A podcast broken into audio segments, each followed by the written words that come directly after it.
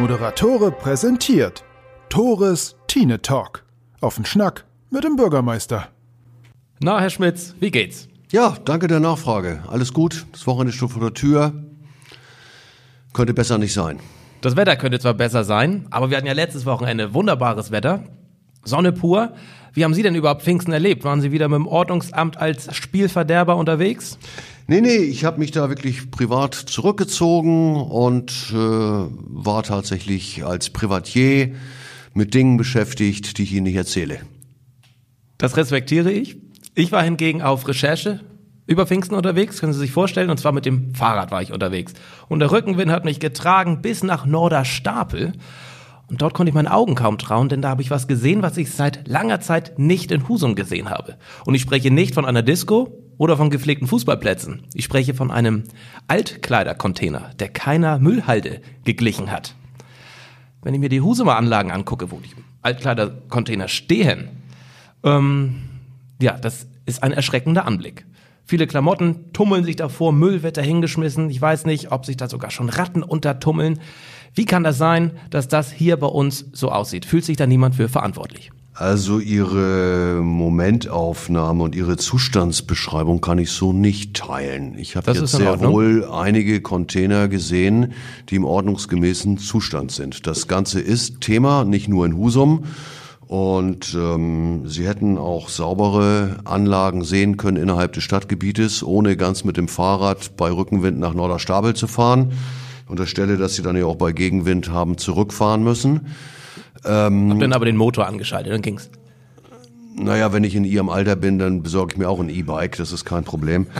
ähm, aber Sie haben trotzdem recht, das ist ein Thema gewesen in der Vergangenheit. Wir haben jetzt hier in Bezogen auf Husum den Anbieter gewechselt, äh, der sich mit der Abfuhr der Dinge beschäftigt. Aber ich bin auch schon das ein oder andere Mal darauf angesprochen worden. Und ich muss schon sagen, dass es ein Thema ist, das aus meiner Sicht nicht ausschließlich in die Zuständigkeit der Stadt fällt, sondern auch wieder eins, wo ich tatsächlich an die Menschen appellieren muss, äh, die bei vollen Containern meinen, was dazustellen zu müssen. Sie sagen zu Recht, das sind Altkleidercontainer. Ich kann ja noch ansatzweise nachvollziehen, dass jemand, der einen Container voll vorfindet, entsprechende Säcke daneben stellt. In Ordnung ist das auch nicht, aber das ist zumindest noch ein Stück weit in der Nähe der Nutzung. Der gute Wille steckt ja vielleicht ich- dahinter. Ich will den noch, will den noch akzeptieren. In Ordnung finde ich es immer noch nicht, weil tatsächlich vielleicht dann andere kommen und das auseinanderreißen Mhm. und dann sieht's schon schlecht aus. Was ich aber nicht verstehe und was mich wirklich fassungslos macht, ist, wenn ich manchmal auch bei Altglas oder Altkleidercontainern sehe, dass da Sperrmüll rumliegt. Also das ist definitiv dafür nicht vorgesehen. Und wenn ich dann auch Beobachtungen äh, geschildert bekomme, dass eben solcher Sperrmüll vor Sonnenuntergang noch nicht, aber nach Sonnenaufgang am nächsten Morgen da liegt, dann komme ich schon zum Zwischenergebnis, dass sich jemand bei Dunkelheit die Mühe macht, da was abzuladen. Und ich glaube, dann ist sich ein solcher Mensch auch einigermaßen drüber im Klaren und vollumfänglich bewusst, dass das nicht in Ordnung ist. Sonst könnte man das ja im Hellen machen. Und ähm, das ärgert mich tatsächlich. Und ich würde mir wünschen, dass diese wenigen unvernunftbegabten Menschen da mal ein bisschen an sich halten und äh, die Stadt, in der sie nicht alleine wohnen, eben hier nicht vermüllen. Vielen Dank dafür. Sie wissen, ich übertreibe ab und an gerne in meinen Schilderungen, in meinen kleinen Anekdoten. Klar. Jetzt übertreibe ich aber nicht. Vielleicht ein bisschen. Ich war auch in Recherchezwecken über Pfingsten am Dockhook. In den Abendstunden war tolles Wetter, echt viel los. Und da fiel mir mal auf, auch viele ähm, Gruppen voller junger Männer, aber auch sehr viele junge Mädels. Was ja im Grunde genommen gut ist, richtig, in Ordnung ist. Aber da fragte ich mich, was ist, wenn hier wirklich mal was passiert, wenn ein Übergriff oder ähnliches stattfindet? Wer ist für die Sicherheit am Dockhook zuständig am Abend? Ist da jeder auf sich alleine gestellt? Oder kann man sich sicher fühlen, generell am Dockhook? Muss ich zwischenfragen, was verstehen Sie unter Übergriffen in dem Zusammenhang? Also meinen Sie, wenn die Menschen, was weiß ich, miteinander in Streit geraten oder, oder? Ein möglicher Streit, zum Beispiel eine physische Auseinandersetzung, ein physischer Übergriff oder ähnliches. Kann ja alles vorkommen. Ja gut, äh, was meinen Sie Gibt denn? es da Sicherheitspersonal am Natürlich, Dockhook? natürlich, selbstverständlich nicht. Warum soll es das geben? Ich sag mal, das ist ein öffentlicher Platz, der natürlich gerade bei schönem Wetter, das ist ja auch Sinn der Sache, Leute anlocken soll. Und das ist eine Badestelle, wie es viele andere in der Welt gibt. Und da gibt es kein Sicherheitspersonal. Es gibt natürlich tagsüber ganz normal eine Badeaufsicht, das ist klar über die mhm. LAG. Aber grundsätzlich äh, werden öffentliche Plätze nicht mit Sicherheitspersonal bestückt. Völlig, völlig logisch. Und zuständig für die, zuständig für die Sicherheit ist selbstverständlich äh, die, die Landespolizei, die im Zweifelsfall zu rufen sein wird. Wir hatten ja gerade den Fall am Doku letzte Woche, dass, ich glaube, es über 60 ähm, Rettungskräfte oder Sicherheitskräfte in Form von Polizei, Notarzt, Feuerwehr am Dockhook waren, weil sich was zugetragen hat im Watt äh, draußen. Ich weiß nicht, wie lange es gedauert hat, bis sie da waren. Und habe ich überlegt, was ist, wenn die Bahnschranken zu sind, wenn ein Zug durch will, wenn sich ein großer Stau, wie es so häufig der Fall ist, wenn die Bahnschranken unten sind, vor Dockhook-Zugang äh, zuspitzt. Ähm, in dem Zuge komme ich zur Verlegung des Bahnüberganges, der mal im Gespräch war. Warum ist das, warum ist der Bahnübergang noch immer direkt beim Dockhook-Eingang und kann dafür sorgen, dass sich großer Stau bildet, dass möglicherweise die Rettungskräfte nicht durchkommen? Wie ist da der Stand? Also die Thematik Verlegung äh, des Bahnüberganges, die ist nach wie vor ähm, tagesaktuell. Das ist ein, ein, ein sehr langwieriges Thema. Ich wollte gerade sagen, der ist seit Jahren tagesaktuell. Ja, wir reden da tatsächlich von, nee, tagesaktuell nicht seit Jahren, aber Thema auf jeden Fall. Wir reden da mittlerweile über einen Zeitraum von mehr als 15 Jahren. Äh, das sind komplexe Verhandlungen, da gibt es eigene Gesetze, Eisenbahnkreuzungsgesetz. Und äh, im Moment geht es auch eine Menge Geld, das da verbaut werden wird. Wir reden von roundabout 5 Millionen Euro. Für was jetzt genau? Die Verlegung des Bahnübergangs in den Bereich der Langen Harmstraße.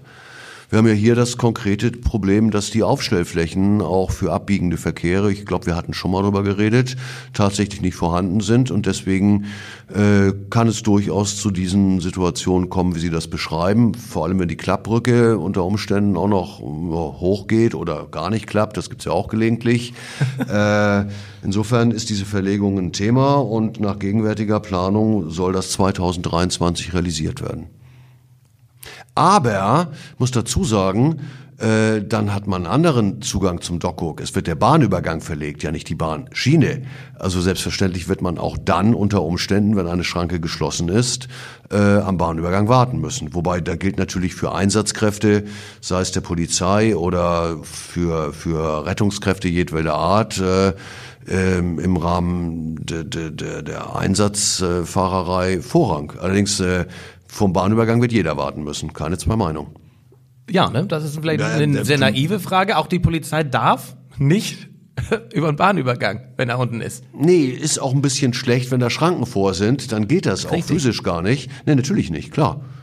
Ich meine, und es ist ja auch nicht im Sinne des Erfinders, dass Einsatzkräfte nun auch mit Schienenfahrzeugen äh, in Konflikt kommen. Da ziehen auch die in kürzeren. Nee, ist klar, wenn dann Bahnübergang ist, dann kann sicherlich auch der Weg von Rettungskräften dadurch beeinträchtigt werden. Kein Thema. Ich fahre gerade so ein bisschen die Strecke zum Dock Hook runter und da, also gedanklich. Und ich sehe da öfter mal ein Polizeiauto stehen hinter den Bahnschienen. Ist dann, ist dann ein Ableger der Polizei direkt? Die Wasserschutzpolizei ist da. Die, ne? die hat ihre, ihre Station da. Insofern macht das auch Sinn, wenn Sie die da sehen. Das spricht dafür, dass jemand da ist und Dienst äh, verrichtet. Das ist erfreulich. Eben. Wunderbar. Es war wirklich viel los am Dockhoch. Wunderbar. Die Touristen kommen wieder nach Husum. Gut für die Wirtschaft, gut für unsere Gastronomen, gut für alle. Wobei ich auch so ein bisschen die Ruhe genossen habe, aber das ist ähm, zweitrangig. In anderen Städten in Schleswig-Holstein, im Norddeutschland, ähm, gab es auch sehr viele Touristen, war sehr viel los. In zwei Städten in Ostholstein wurden sogar Zugangsstraßen gesperrt, weil zu viel los war und der Sicherheitsabstand nicht mehr eingehalten werden konnte. Ist das in Husum ein Thema am Dockhook, dass irgendwann auch tatsächlich äh, der Dockhook gesperrt werden muss, weil es zu viel Tourismus gibt? Nein. Also die Diskussionen sind natürlich gerade mit der Lockerung der Corona-Vorschriften in aller Munde gewesen. Und ähm, Kreis Nordfriesland waren ja bis einschließlich Pfingsten, also an den Wochenenden, auch Himmelfahrt, eben die Inseln und äh, St. Peter-Ording für Tagesgäste gesperrt. Äh, diese Beschränkungen sind mittlerweile aufgehoben. Gleiches galt für Teile Ostholsteins. Und ich glaube, was den Dockcook angeht, haben wir da eine schöne Location, aber spielen auch, was Menschenmengen angeht, noch in einer deutlich anderen Liga. Ist überhaupt nicht in Rede. So, Herr Schmitz, bevor wir über die Wohnsituation in Husum sprechen, möchte ich noch auf eine Hörerfrage eingehen und da geht es um die Verkehrssituation in Rödemis. Denn vor kurzem wurde die, ich sag mal, zweitletzte Ampel in Rödemis abgebaut. Da, wo der alte Kiosk mal war, wo jetzt die neue Gewober-Siedlung ist, da wurde jetzt eine Ampel abgebaut. Somit ist nur noch eine einzige Ampel in Rödemis vorhanden. Kein Zebrastreifen, gar nichts. Warum ist das so? Naja, man muss schon der guten Ordnung halber sagen, dass es auch früher nur eine Ampel in Rödemis gab, nämlich genau die, die Sie ansprechen. Ähm, und da war ja auch dann der Standort unserer Even Achsen Grundschule. Die ist dann, Mensch, mit den Jahren komme ich durcheinander mittlerweile, aber vor etwa zehn Jahren an den neuen Standort verlegt worden. Entsprechend wurde dort eine Ampel für die Querung der Schulkinder auch errichtet. Und die alte Ampel haben wir erstmal stehen lassen. Ähm, nun gibt's aber keinerlei Veranlassung mehr. Weder der Kiosk ist noch da, die Schule auch nicht. Insofern äh, gibt's auch keinen Grund, diese vorletzte Ampel da weiter zu betreiben. Im Übrigen ist sie auch schon seit, ich meine, knapp anderthalb Jahren überhaupt nicht mehr in Betrieb gewesen und nun tatsächlich auch zurückgebaut worden, weil eine Ampel, die da steht und nicht an ist, macht noch weniger Sinn als gar keine Ampel. Also ich hätte draufdrücken kommen können, aber hätte nichts passiert. Sie hätten mittelfristig einen wunden Finger gehabt, aber sonst wäre nichts passiert, ja. Alles klar. Und ich denke schon, wir haben natürlich auch als Stadt, äh, ich kann das, kann das hören, aber wir haben natürlich schon ähm, die Verkehrssituation für alle Verkehrsteilnehmerinnen und Verkehrsteilnehmer im Auge zu haben. Und äh, an uns wurde auch jetzt nicht großumfänglich herangetreten, dass ein dringender Bedarf an dieser Ampel besteht. Jetzt fragt jemand nachvollziehbarerweise nochmal nach, weil die Ampel akut zurückgebaut worden ist. Aber es hat sich auch in den vergangenen anderthalb Jahren erstaunlicherweise niemand an uns gewandt, der bemängelt hat, dass dort eine nicht funktionsfähige Ampel steht. Also insofern glaube ich, ähm, handelt es sich hier um ein legitimes Individualinteresse und entsprechende Fragen beantworten wir gerne. Dafür machen wir den Podcast. Genau. Bereits unsere fünfte Ausgabe. Ich freue mich sehr, dass wir das so schön regelmäßig zusammen machen dürfen. Jetzt wollen wir über ein nicht so schönes Thema sprechen, nämlich über die Wohnsituation in Husum. Will ich vielleicht anders einleiten. Ich finde es schön, in Husum zu wohnen. Ne? Sind wir uns schon einig. Da sind wir uns schon mal einig. Ich bin jetzt auch wieder hergezogen. Ich freue mich sehr. Hab Glück gehabt, eine Wohnung gefunden zu haben, die ich auch bezahlen kann. Aber das geht nicht allen so. Jetzt wurde gerade ähm, ein Bericht veröffentlicht ähm, von Jürgen Lage vom Sozialzentrum, was die Wohnsituation in Husum anbelangt. Ähm, wir bräuchten offensichtlich bis 2035 1205 neue Wohneinheiten. Gründe dafür sind einfach, wir haben zu wenig bezahlbaren Wohnraum, Anstieg der Obdachlosigkeit und die Gefahren, einfach wohnungslos zu werden. Herr Schmitz, woran liegt das? Also das ist kein Husum-spezifisches Thema. Ähm, Gibt es ganz, ganz viele, ganz, ganz viele Gründe und ich muss ganz ehrlich sagen, diese ähm, Zahl von 1200 äh, halte ich auch für noch nicht völlig belastbar. Es gab eine vom Kreis Nordfriesland in Auftrag gegebene Studie, die zu einem Ergebnis gekommen ist. Es gibt sicherlich ein Stück weit einen gesellschaftlichen Wandel, also die Lebenssituationen der Menschen verändern sich. Die klassischen Familien mit äh, zwei oder drei Kindern gibt es in der Form nicht mehr in der Stückzahl. Es gibt durchaus ähm, mehr kleinere Wohngemeinschaften bis hin zu Zingeln. Und insofern ändern sich auch die Bedarfe. Da muss man sehen, Husum ist zwar eine Kleinstadt, aber natürlich innerhalb des Kreises Nordfriesland schon der zentrale Ort, in dem auch jedwede Infrastruktur vorhanden ist, in dem auch Beratungsangebote vorhanden sind, äh, wo natürlich auch die ähm, Menschen, die vielleicht nicht über die ganz großen Einkommen verfügen oder die vielleicht Transferleistungen in Anspruch nehmen müssen, auch eher wohnen, weil sie natürlich insbesondere darauf angewiesen sind, wenn sie kein Pkw haben, auch gewisse Dinge hier vor Ort zu erreichen. So, nun muss man sagen, die Anzahl der Obdachlosen steigt nun nicht per se. Der Herr Lage, ähm, der bei uns im, im Sozialzentrum tätig ist, auch ein Urgestein, der ist länger bei der Stadt als ich, der veröffentlicht diesen Obdachlosenbericht jedes Jahr.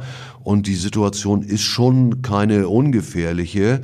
Äh, aber da geht es natürlich auch darum, dass Menschen aufgrund ihrer schwachen Einkommensverhältnisse, aber auch möglicherweise aufgrund ihrer Persönlichkeitsstruktur eher von Obdachlosigkeit bedroht sind, weil sie vielleicht nicht immer gelernt haben, mit Geld umzugehen, weil sie vielleicht auch Rechnungen tatsächlich in der Schublade liegen lassen und es gibt ganz, ganz viele Ansätze. Also zum einen, und das machen wir auch, indem wir jetzt äh, im vergangenen Jahr dem Bündnis für bezahlbaren Wohnraum vom Kreis initiiert beigetreten sind, äh, gibt's ähm, das, das Wohneck äh, als Institution, dass auch diese Menschen sich dieser Menschen annimmt.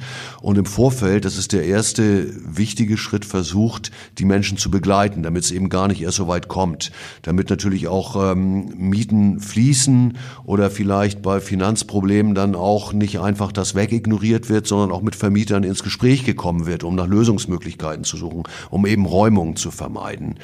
Trotzdem ist es, ist es Thema. Wir sind auch bemüht, gemeinsam mit ähm, privaten und äh, Wohnungsbaugesellschaften innerhalb Husum äh, uns, uns dieser Lache anzunehmen. Es gibt verschiedene Baugebiete, die da ausgewiesen werden. Ähm, Problem ist nach wie vor, ich glaube, wir haben auch schon mal darüber gesprochen, dass natürlich Bauen im Moment extrem teuer ist. Das Zinsniveau ist niedrig. Viele versuchen ihr Geld anzulegen, auch in Immobilien. Das ist auch nachvollziehbar. Äh, die Bauwirtschaft reagiert darauf. Äh, die Nachfrage bestimmt die Preise. Und natürlich müssen Dinge auch wirtschaftlich gemacht werden. Und das ist dann schon in einem zentralen Ort so, dass in Kombination mit diesen anspruchsvollen Bauvorschriften und den hohen Preisen, die aufgerufen werden, einige Leute drohen durchs Raster zu fallen. Ähm, trotzdem versuchen wir ein Stück weit uns der Sache anzunehmen, aber das geht natürlich nicht von heute auf morgen. Und ich muss auch ganz ehrlich sagen, ähm, dass ich schon davon ausgehe, dass das, was an Wohnraum neu geschaffen wird, auch nicht das ist, was den Menschen, die wirklich knapp sind, irgendwann zur Verfügung steht, sondern dass dann eher aus dem Wohnungsbestand, dem älteren Wohnungsbestand, ein gewisser Wechsel stattfindet, um dann Wohnungen freizumachen, die vom Preisniveau ein bisschen günstiger sind, sicherlich auch energetisch nicht in dem äh, Stand der Technik, wie heute gebaut werden würde, die dann wieder zur Verfügung stehen. Aber es ist ein langwieriges Thema, mit dem wir uns zu befassen haben, klar. Vielen Dank für die ausführliche Schilderung. Ich will nochmal nachhaken. Im selbigen Zeitungsartikel von den Husumer Nachrichten habe ich dann auch gelesen, da konnte Bürgermeister Uwe Schmitz gleich punkten. Wurde ich sowieso schon mal hellhörig. Freut mich, dass Sie mal punkten konnten. Er wies auf aktuelle Entwicklungen im Baubereich hin. So seien im Gebiet Lehmkuhlen hohe Anteile für sozialen Wohnungsbau vorgesehen. Einmal kurz erklären bitte, was ist das Wohngebiet Lehmkuhlen? Wo soll das entstehen? Was hat das auf sich? Lehmkuhlen oder noch geheimnisvoller B-Plan 99, äh, Schleswiger Chaussee. Jetzt, äh, ich habe es mit den Himmelsrichtungen immer nicht mehr so, statt auswärts fahrend auf der rechten Seite hinter der Rettungswache. Ist ein Stück äh, Land, das wir neben vielen anderen vor zwei Jahren erworben haben, das ähm, sich aufgrund seiner Lage anbietet, als Mischgebiet ausgewiesen zu werden. Es grenzt ja auf der anderen Straßenseite Gewerbegebiet an. Und da ist eben Plan der Stadt äh, im, im Rahmen dieses Mischgebietes ähm, mehr als die Hälfte des Areals eben für Wohnungsbau zur Verfügung zu stellen. Und es gibt halt auch äh, Beschlüsse der städtischen Gremien, diese von Ihnen beschriebenen Anteile ähm, von Wohnraum, der muss nicht zwingend sozial gefördert, also soziale Wohnraumförderung beinhalten, das sind Finanzierungsmodelle, da geht es um die Mietobergrenzen. Und wir werden uns eben mit äh, potenziellen Bauherren in Verbindung setzen, um mit denen in Verhandlungen einzutreten, äh, inwieweit sie bereit und in der Lage sind, das zu realisieren. Können Sie schon einen Zeitplan ungefähr angeben, wann das realisiert werden kann? Oh, ich habe äh, viel falsch gemacht in den letzten 35 Jahren, aber gelernt habe ich schon, mich mit Zeitplänen zurückzuhalten. Also es muss ein B-Plan aufgestellt werden, es gibt einen Aufstellungsbeschluss, das ist in der Mache. Wir werden halt gucken, wie man äh, in Verhandlungen mit potenziellen Investorinnen und Investoren eintritt. Ähm, und Zeitpläne kann ich Ihnen da nicht geben. Aber wir reden hier natürlich nicht in, in Monaten, sondern immer in, in, in, in Jahren. Und die Menschen nehmen natürlich Aktivitäten erst wahr, nachvollziehbarerweise, wenn, wenn, wenn Bagger rollen oder ähm, Bauunternehmen dann vorhanden sind. Aber wenn wir das Ganze vielleicht tatsächlich in drei oder vier Jahren auf den Weg gebracht haben werden, dann ist das, ist das ein angemessener Zeitraum.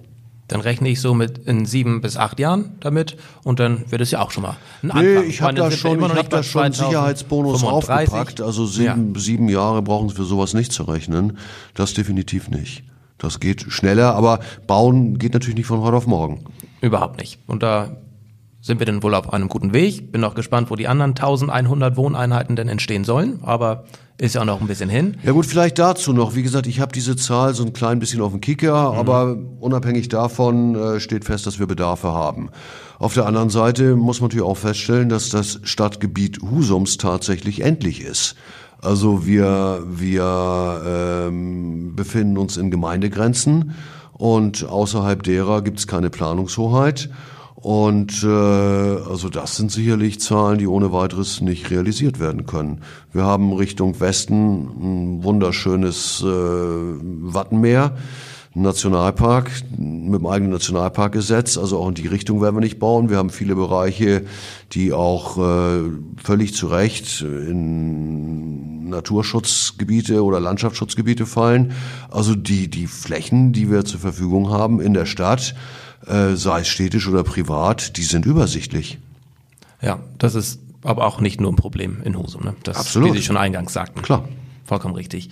Herr Schmitz, Sie haben Glück gehabt. Wir haben nämlich schon die 20 Minuten überschritten. Sonst hätte ich Sie noch ein bisschen festgenagelt auf die Husumer Sportvereinigung. Aber das holen wir dann in zwei Wochen nach. Ich danke erneut für Ihre Zeit, für Ihre Antworten. Und das letzte Wort wollte ich jetzt mal einführen, gehört Ihnen. Oh, das überfordert mich, so viel Spontanität. Nein, einmal mehr herzlichen Dank, Herr Zibel. Das macht mir nach wie vor viel Spaß. Und ob ich nun das letzte oder das vorletzte Wort habe, ist mir relativ egal. Aber noch mal zum Grundgedanken, warum wir das hier machen, geht schon darum, eben einfach Fragen der Bürgerinnen und Bürger zu beantworten. Und viele Dinge können Menschen auch nicht wissen. Aber ich wiederhole mich da, es muss sich nicht auf Podcasts beschränken. Also mir ist es ganz wichtig, dass die Menschen draußen, hört sich so staatstragend an, einfach wissen, sie können Fragen, die sie haben, auch jederzeit an uns richten, auch kritische. Und es gibt Antworten. Ich kann nicht garantieren, dass die Antworten immer gefallen, aber meine Kolleginnen und Kollegen stehen eigentlich dafür, dass es Antworten gibt. Und das kann immer nur wieder ein Appell sein, äh, sich dann auch wirklich nicht nur an Sie, das behalten wir gerne bei, das Format, aber auch direkt an uns zu wenden.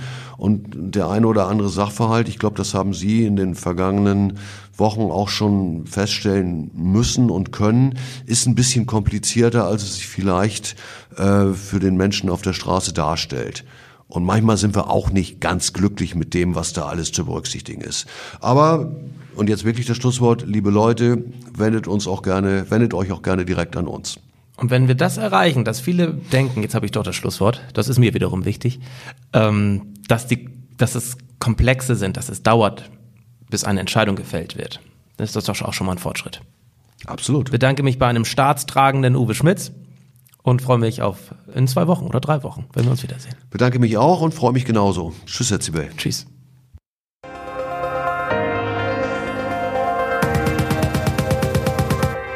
Moderatore präsentiert Tores Tine Talk. Auf den Schnack mit dem Bürgermeister.